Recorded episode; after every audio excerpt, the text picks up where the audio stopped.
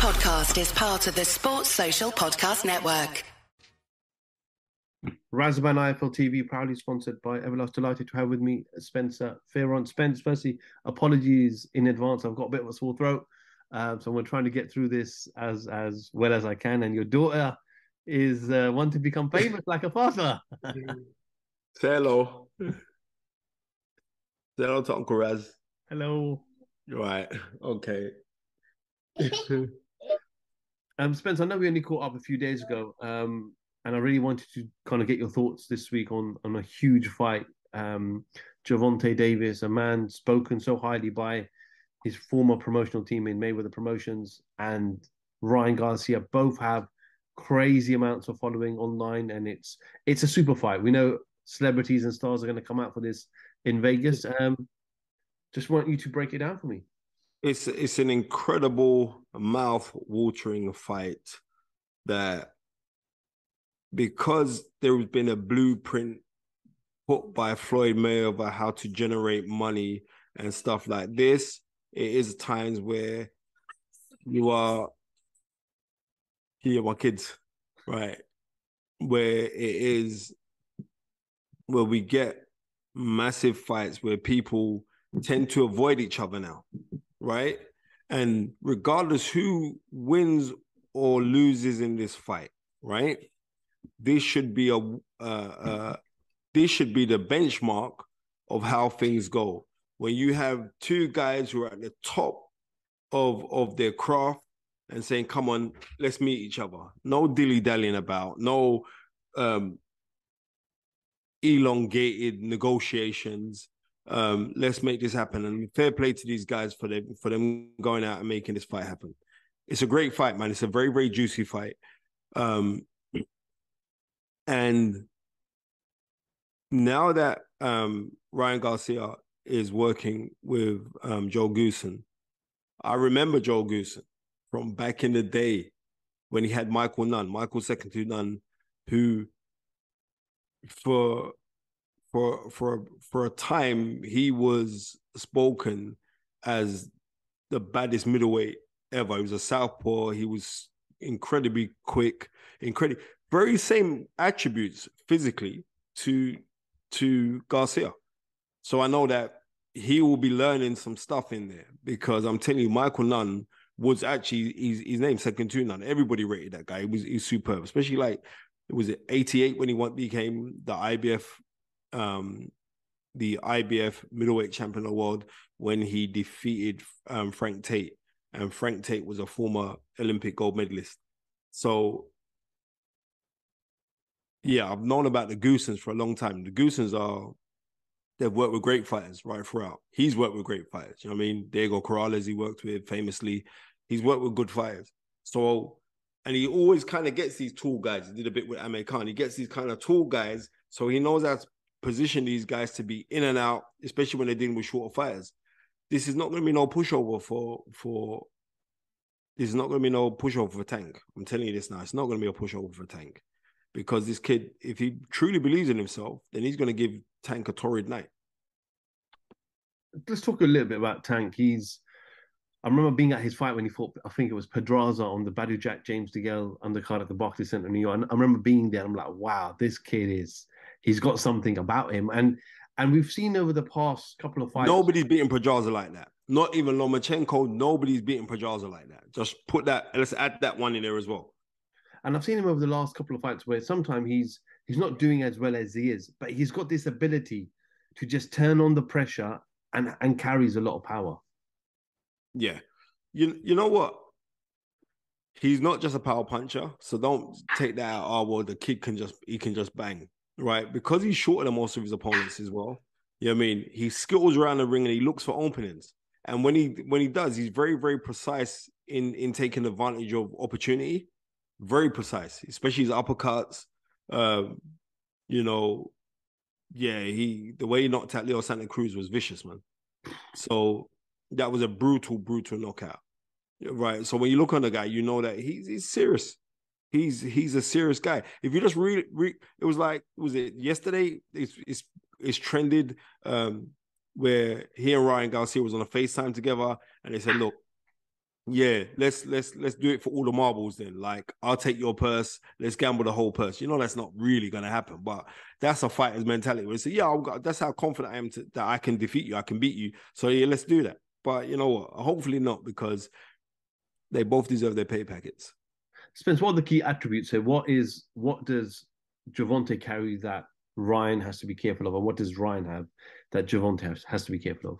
I would say Gervonta Davis has to be really, really careful. And we're saying, oh, well, he's the kid's only got a left hook, right? But it's how he throws the left hook, right? Because he can throw the he can throw the left hook from out outer range, right? And he can throw the left hook from inside as well. And he can, he double and triples up that level hook, that the left hook. Um, we're also taking when we're saying like with Ryan Garcia, like, oh, it's it's just got left hook. It's not that.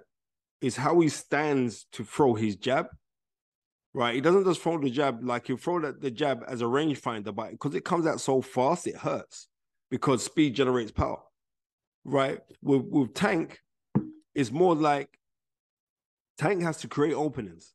Now he could create openings by feinting, right, to draw the lead, uh, especially because he's a southpaw, by feinting and coming over with his right hook, but then throwing that that he's got horrible. It's horrid. He's his his left or right uppercut, they're horrible shots, you know.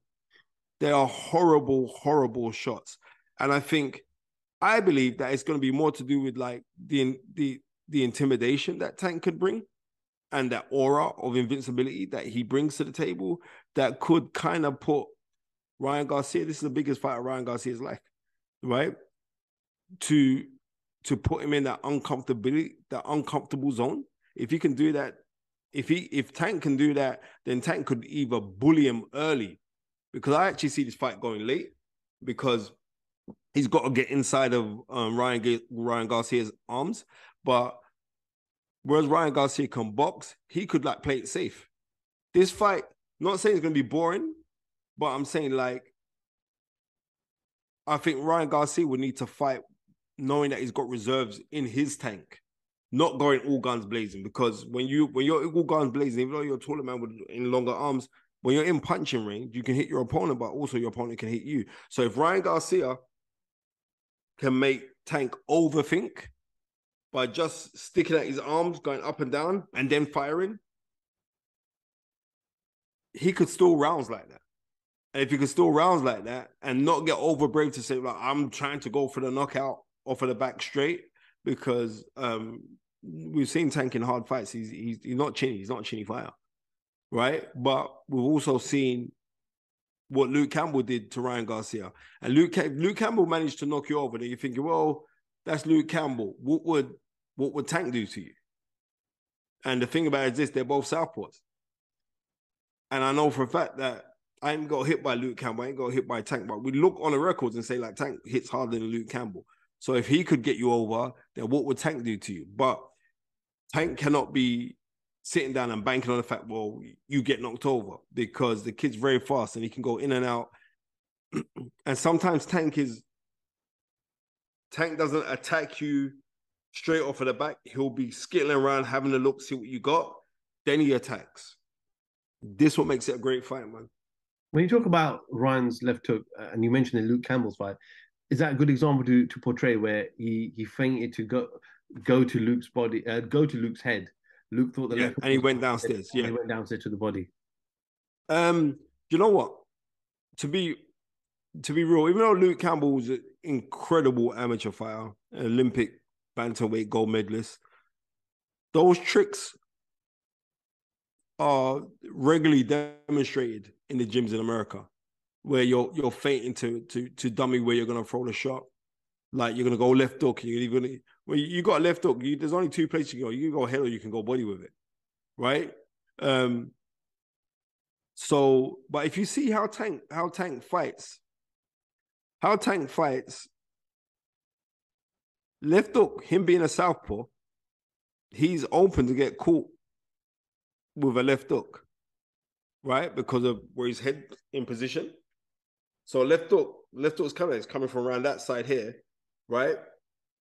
And usually Tank fights like him with his hands here. So he's got to be careful of that shot Because everyone likes to say like, oh, it's the it's the it's the right hook when you're dealing with I'm sorry, the straight right hand when you're dealing with southpaws. And that's not necessarily true. The left hook, because you can generate the power, is a very dangerous shot while you're when you're going out, you're dealing with southpaw fighters. So, which Tuesday today, we're a few days away from the fight. I'm sure the hype's going to start really building up in, in Las Vegas. Spence, put your money down. How is this going to end? It's Ramadan. I don't gamble anyway, right? But to be to be to be to be real with you, I've got a strange feeling, you know. That Ryan Garcia could pull this one off. You know, I have a very strange feeling about Ryan Garcia pulling this one off. But put that feeling to one side. I think it's going to be pretty even. Um, it's going to be pretty even, and maybe shading it to Ryan Garcia when we go into about the eighth or ninth round, and then Tank just proper sticks it on him, and I mean proper sticks it on him. And I don't think Ryan Garcia will be able to handle um, Tank going at him like that. But I could really see this fight going long. And I do. I could see this fight going long with a couple of knockdowns either way. Um, and and Tank winning on points.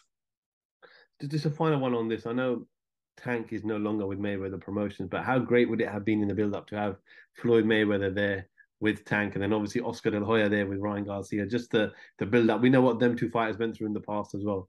Well, the thing about is this is like he's no longer with with Floyd, um, but um, Floyd's still in the picture somewhere. So and I and I guarantee because I see Leonard Ellerbe around, that's Floyd's manager.